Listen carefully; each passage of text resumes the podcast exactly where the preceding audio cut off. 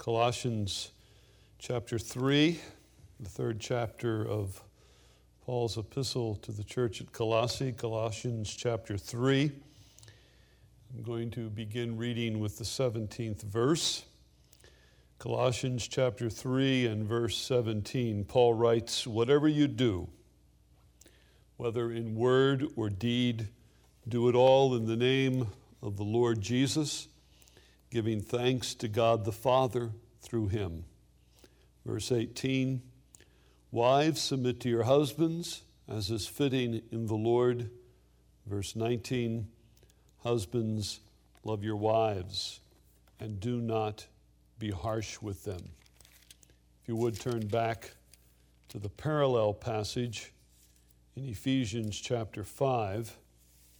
Ephesians chapter 5, Paul writes, beginning in verse 22, Ephesians, the fifth chapter, and the 22nd verse. Wives, submit to your husbands as to the Lord. For the husband is the head of the wife, as Christ is the head of the church, his body, of which he is the Savior. Now, as the church submits to Christ, so also wives should submit to their husbands in everything pray together.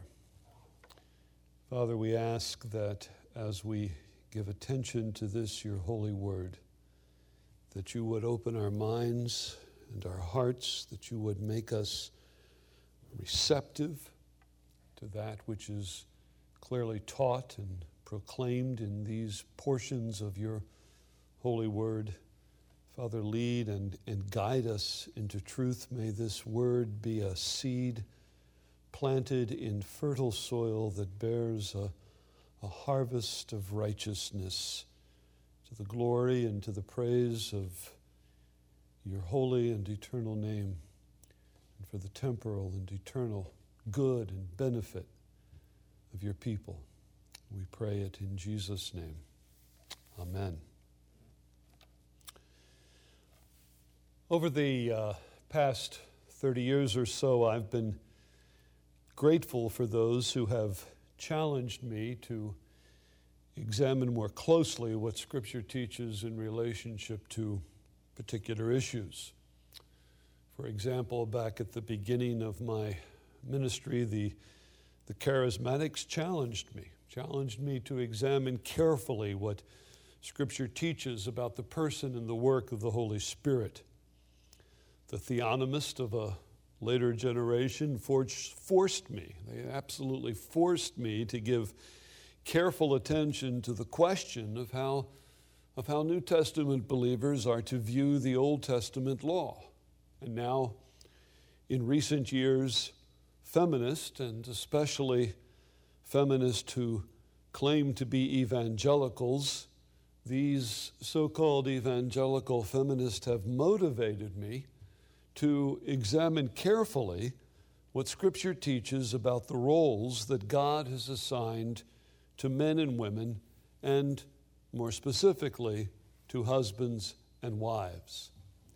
And what I have found is that Scripture is almost completely out of step with our culture. Now, that shouldn't surprise us, but what does surprise us, or at least takes me somewhat by surprise, is to realize that Scripture is also out of step with the thinking and practices of many who would claim to be evangelical believers. I'm never really surprised to discover that Scripture is out of step with the culture in general, but it is always a little bit disturbing to realize that Scripture, at least to me, seems to be out of step with the thinking and practice of many who would claim to be evangelicals. I believe, and the Presbyterian Church in America believes, that Scripture teaches that men and women are equal before God, that they have equal value in His sight, and that they have been assigned by Him particular roles to play.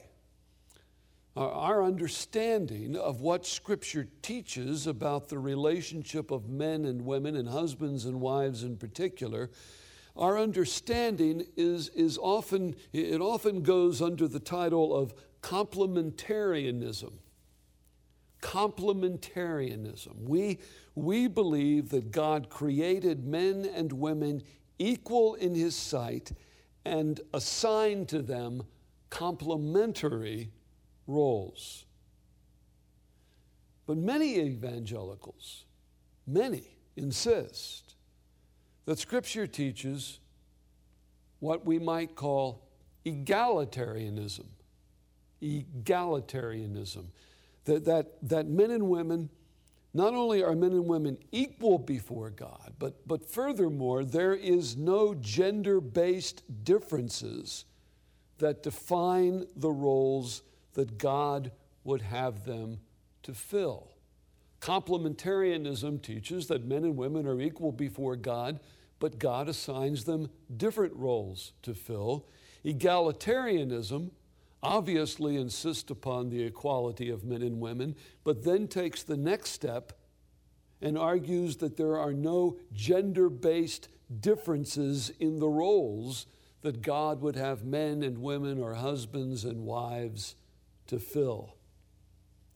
The position to which we hold is complementarianism.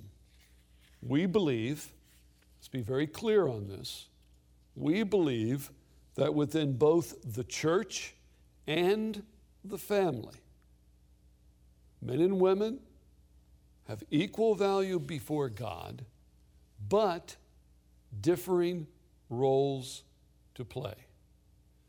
And that puts us out of step with both secular culture and with many evangelicals who embrace the egalitarian position concerning the roles that men and women are ordained by God to fill. So our, our, so our understanding of Scripture our understanding of Scripture puts us out of step with both secular culture and many within the evangelical culture, which, which means, by the way, that we're in good company. Because Paul was also out of step with the cultures of his day, both the secular culture as well as the culture of his religious heritage. For example, some first century Jewish teachers believed that women were inherently evil. Listen to one of their prayers, a prayer that would have been prayed every morning. I thank God that I wasn't born a Gentile or a slave or, God forbid, a woman. The first, the, uh, the first century Jewish historian Josephus insisted that, that, that women were to be subordinate to men for their own good. And the Jewish theologian Philo thought that women had very little sense and considered it the highest of praise if he could offer a woman, uh, if, if he could describe a woman as being the, the intellectual equal of a man. That was Jewish culture. But it wasn't simply Jewish culture that had less than a positive attitude about women. The Roman historian Plutarch feared that if a woman was left to fend for herself, she would end up pursuing sheer folly. And Roman law gave to the male complete authority over his wife and his children and his slaves. There were many. We have copies of many household codes that were written to advise the men on how to govern their wives and their children and their slaves. And it is because of the existence of these secular household codes that, that, that some have suggested that this is precisely what Paul is writing in Ephesians chapters 5 and 6 and Colossians chapters 3 and 4, that Paul is writing another household code. Another household code, like the household codes of Roman culture, another household code to instruct Christian men how to properly govern their wives and their children and their slaves. It's further suggested that Paul wrote his household code for the purpose of assuring the culture of his day that they had nothing to fear from Christianity, that Christianity would fit right in with Roman culture. Now, that certainly sounds like Paul, doesn't it? I mean, here, it, it's just like Paul, just like Paul to be taken captive by hollow and deceptive philosophies which depend upon human tradition and the basic principles of this world rather than proclaiming boldly and, and fearlessly the Word of God. I mean, that's what we would expect of Paul, isn't it? I mean, we would expect Paul to cower before the culture of his day, doing whatever he could to make certain that, that what he taught and that what he preached, that, that it wasn't too upsetting to those that he was seeking to win to Christ. And so he would produce one of these household codes in order to say to the Roman culture, See, we're just like you. That sounds just like Paul, doesn't it? Well, of course, it doesn't. That's not the Paul that's revealed to us in the pages of Holy Scripture. And that's not the Paul who wrote Ephesians chapters 5 and 6 and Colossians chapters 3 and 4. What Paul write, writes in those passages, Ephesians 5 and 6 and Colossians 3 and 4, what Paul writes in those passages no more fits with the culture of his day than it fits with the thoughts and ideas that dominate the thinking and practices of our day.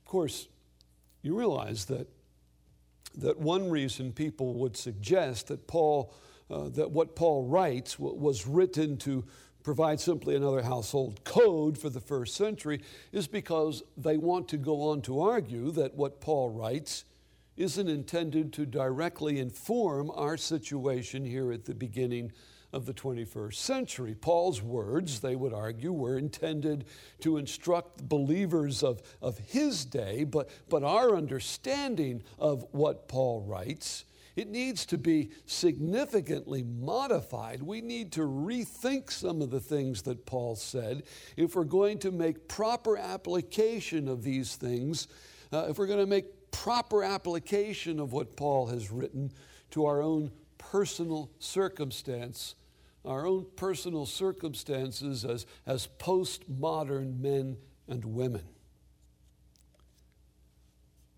But when you look at the scripture, I think it quickly becomes apparent to anyone who will read the scripture in, in large sections, not just picking out verses here and there, but read extensively so that you get the flow of what Paul is saying. Paul isn't writing simply to instruct first century Roman culture, he is writing to instruct Christians. He's writing to instruct those who are, whom he describes as being holy and faithful. He's writing to encourage those who are concerned about doing and saying only those things that will demonstrate their thankfulness to God their thankfulness to God, who through his Son, Jesus Christ, has, has rescued them from the dominion of darkness and brought them into the kingdom of the Son, through whom they have be, been redeemed, because of, who, because of whom their, their, their sins have been forgiven. That's to whom Paul is writing, and those are not individuals limited to the culture of the first century AD. Those are words that, by God's grace, hopefully describe you and me. What Paul is writing are spiritual words that are communicating spiritual truths to those to whom the Spirit of God has been given. Paul's words are not just another household code, they didn't fit the first century. People may want to argue that they don't fit the 21st century, but we need to understand that what Paul writes didn't fit the first century. But the problem isn't Paul's. The problem isn't with what Paul writes. The problem isn't with what isn't with Paul's message. The problem is with those who hear the message that Paul clearly proclaims. The problem is with the hearts and minds of his hearers. Paul clearly teaches. Paul clearly teaches in radical difference, in, in, in radical uh, in a radical contrast to, to the thinking and to, to the ideas and to the, to the philosophies of his day, Paul clearly teaches that men and women are equal before God.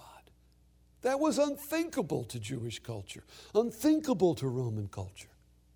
In Galatians chapter 3, verses 26 through 28, in 1 Corinthians 11, verses 11 and 12, and in 1 Corinthians 7, verses 3 and 4, Paul firmly establishes this revolutionary idea that we are all one in Christ, that woman is not independent of man, and that man is not independent of woman, and that the husband is responsible to fulfill his marital duties to his wife, and that the wife is responsible to fulfill her marital duties to her husband. Those are revolutionary ideas. Equal responsibility in the give and take of marriage. Paul also clearly teaches that this man and this woman who stand as equals before God, that God has given to this man and to this woman, to this husband and to this wife, different roles to fill within the bonds of marriage. And in 1 Timothy chapter 2 verses 11 and 4, through 14 and, and in 1 Corinthians 11 verses 8 and 9 Paul argues that this distinction of roles has been true since the day God created all things new. What Paul writes are not some new ideas that he has just come up with. What Paul is what Paul writes reflects upon those things which have always been true. In other words, the roles ordained by God for husbands and wives to fill are not a consequence of the fall, they are what God intended from the very beginning when He first made all things good. The role that God gives to the husband to fill and the role that God gives to the wife to fill are not the consequence of the curse they are what God intended from the moment He created all things good. Now, we've talked about the husband's duty and responsibility of headship, the role that God has given to the woman to fill is that of submission. Submission to the headship of her husband. Paul writes, as we've read in Colossians chapter 3, verse 18, Wives, submit to your husbands as is fitting in the Lord. And in Ephesians 5:22 we read, Wives, submit to your husbands as to the Lord.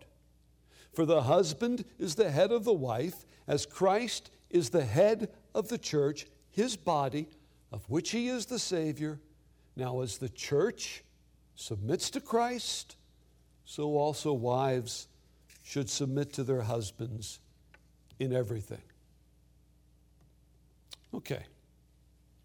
Paul's words seem clear enough, but they cause many a great deal of problems. Why is that? Well, it's, it's because we live in, we live in a sinful world and, and, and, we're sinful people. And, and those with whom we live, those to whom we are married, they're sinners. Which means that it means that wives are being asked by God to submit to their husbands, just as the church submits to Christ. But the obvious problem is that there are no husbands who are Christ like in all that they do or say, and in fact, there are many husbands who are almost never Christ like in their words and actions. So we need to think carefully about what Paul is saying.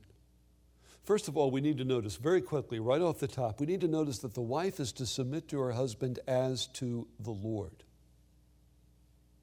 Now, that means the wife is not obligated to submit to her husband if what he is asking of her would force her to do something that she knows is displeasing to God. For the wife, as for all believers, there is always an overriding responsibility to obey God rather than man. Furthermore, I mean, just practical application here of these truths no wife is to submit to abuse. I mean, when a husband abuses his wife, he forfeits his right to be recognized as the head of his house, and his wife is no longer required by God to submit to him. The wife is being asked to acknowledge the headship of her husband, a man who, by God's grace, is seeking to love her as Christ loves the church. Now, obviously, no husband will ever, ever perfectly fill that role. No, no husband will ever perfectly love his wife, just as no wife will ever perfectly submit to the headship of her husband. But this is the ideal toward which we should be striving a home in which husbands lay down their lives for their wives, and wives eagerly lay down their lives on behalf of their husbands. Those husbands to whom God has given the position and responsibility of headship, as, as we've already discussed. Now, there are some who object to Paul talking about wives submitting to their husbands because they say, look at, the, look at these passages in, in Ephesians and in Colossians. Paul also calls upon children to submit to their parents and slaves to submit to their masters. And therefore, some would argue that in calling upon women to submit to their husbands, Paul has reduced those women to the equivalent of a child or a slave. Well, if if by such an argument it is meant that, like a child or slave, the role given to a woman is to submit, then yes, she is like a child or slave in that regards. But here's what we need to understand the command to submit does not denigrate the one called upon to fill such a role. Where did we ever come up with the idea that if you have to submit to someone else's headship, that means that you, the one submitting, are inferior to the one in the position of headship who obviously is superior? Scripture doesn't justify those conclusions for one moment. In Romans 13 and in 1 Peter chapter 2, all Christians are called upon to submit to those whom God has placed in authority over them. And in 1 Corinthians 16 and in Hebrews chapter 13, church members are called upon to, to submit to those whom God has given the responsibility of ruling his church. Most, more significantly, perhaps, even more significantly, we are taught in, in 1 Corinthians chapter 11, verses 3 and 5, that God the Son submits to God the Father. Clearly, when we stop and consider the way in which Scripture talks about submission and headship, Clearly, headship does not imply superiority, and submission does not suggest inferiority. Citizens are not inferior to those who rule over them, and those who and those in authority are, are, are not superior over, over those whom they rule. Church officers are not superior to church members, and, and church members are not inferior to church officers. And God the Son is not inferior to God the Father, and God the Father is not superior to God the Son. And likewise, wives are not inferior to their husbands, and husbands are not superior to their wives.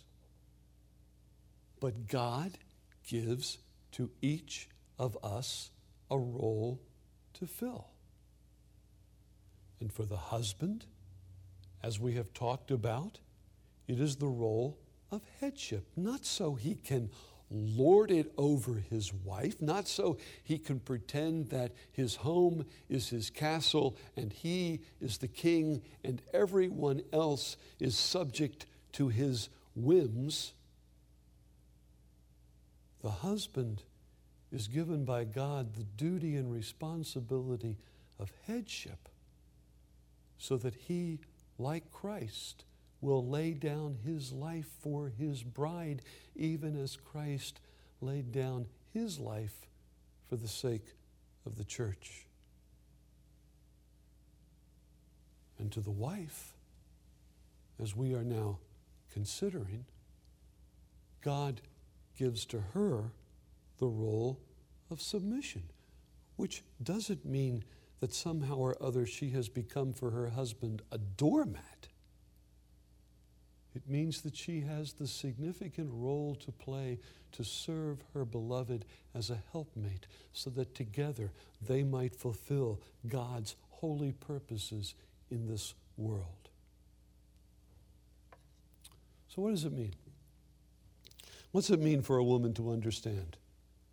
What does it mean for a woman to understand that the scripture clearly teaches that God instructs her to live in submission to her husband?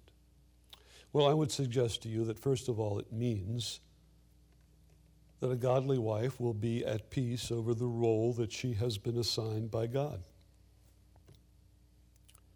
That she will trust in the fact that she is doing what God has instructed her to do, and as is always the case, obedience is blessed by God. Therefore, she will be a woman who is focused upon pleasing her Lord and therefore pleasing her husband. Just as the husband is called upon to, to, to lay down his life for his wife as he fulfills his, his role as head of his family, so the wife is willingly to lay down her life for the sake of her husband. She will intentionally, intentionally seek to honor her Lord by honoring her husband. Her attitudes and, and actions, they'll be deliberate. Deliberate. She won't simply react as situations arise, but she will proactively prepare herself to do those things that are right and pleasing and honoring to both her Lord and her husband. She will be a woman who is intent on maintaining peace and harmony, if at all possible, as much as that depends upon her. She will be a woman who takes to heart the teaching of Proverbs 19:13, where we learn that a quarrelsome wife is like a constant dripping. She will be a woman who embraces the teaching of Proverbs 15:1, where we are taught that a gentle answer turns away wrath, but a harsh word stirs up anger. Her joy and desire will be to encourage her husband in his service to the Lord so that together they might they might accomplish great and, and wonderful things to the glory and to the honor and to the praise of the God that they serve and for the temporal and eternal welfare of the, of the children in their home and, and for those outside of their home that they have the privilege and opportunity to serve. Now, if her husband's an unbeliever,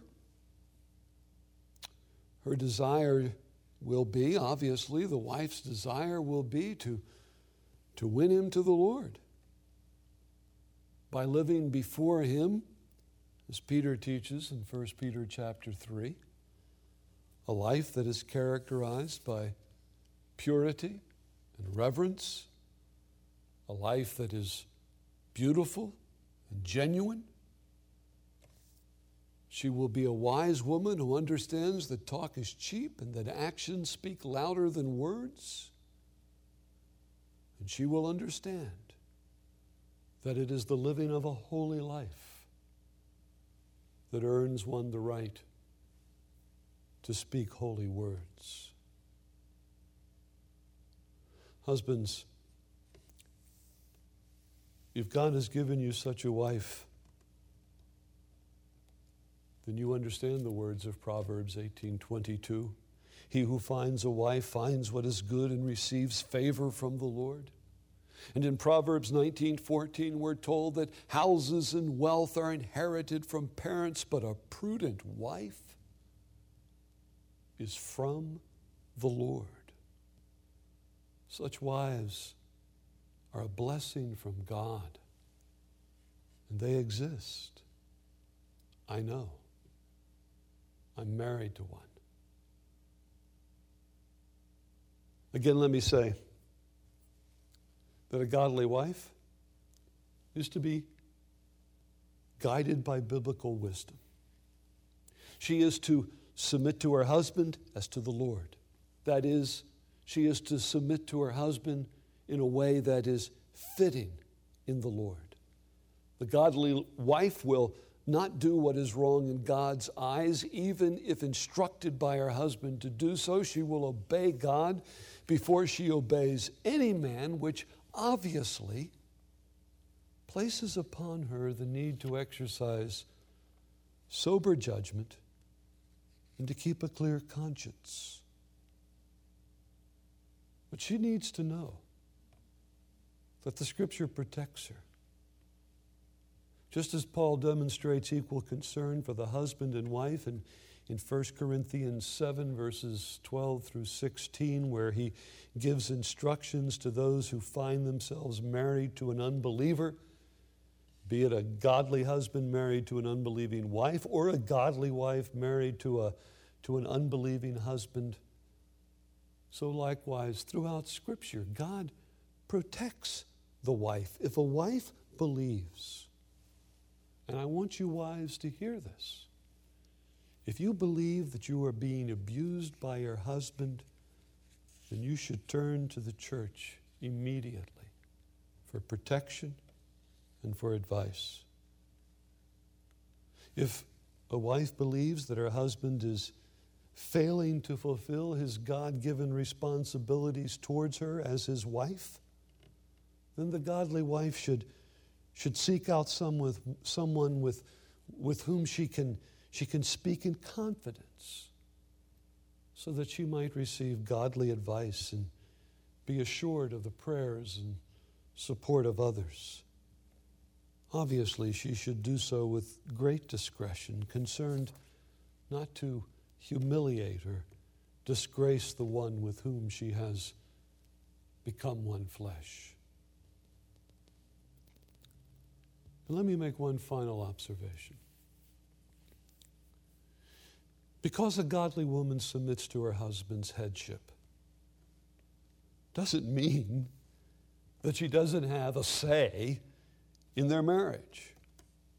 And it doesn't mean that she isn't free to make independent decisions. And it doesn't mean that she blindly believes that her husband is always right or that he always does the right thing.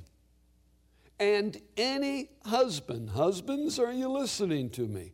Any husband who thinks that his wife is to simply quietly submit to whatever he decides or that he is to exercise total and complete control over every aspect of his home without ever asking his wife's advice, without ever praying with her as together they seek God's wisdom, without ever recognizing those areas in which his wife has greater talents and abilities than himself and therefore agreeing with her that there are areas in which she should be free to exercise her judgment and, and make decisions without having to worry about her husband looking over her shoulder and, and questioning everything she does. Any husband who places his wife in such a straitjacket is a fool.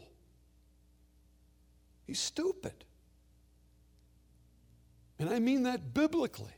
He is sinfully stupid. He has failed, miserably failed, to recognize that this woman is for him a helpmate, to stand beside him, not behind him.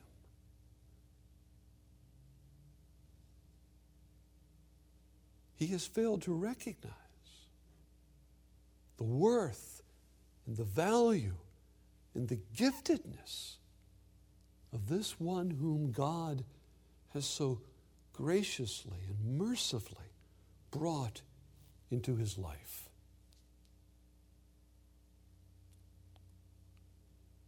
At the same time, the wife is to acknowledge the fact that God instructs her to be in submission to her husband. And this she is to do with trust and confidence that God's ways are best. And God, in His providence, has given to the husband not a position of superiority, but the responsibility of headship. And to the wife, he gives not a position of inferiority, but the duty of submission. Let's pray. Father, teach us these truths. May they profoundly impact and shape us. May we be your people. May you be our God. Father, bless our homes. Bless our wives and mothers. Father, give to them that ability to trust you and to live in the light of the revelation of your holy word. Father, use our families. Use them in ways that we cannot even ask or imagine to accomplish great and glorious things for the cause of your kingdom. We pray these things in Jesus' name. Amen.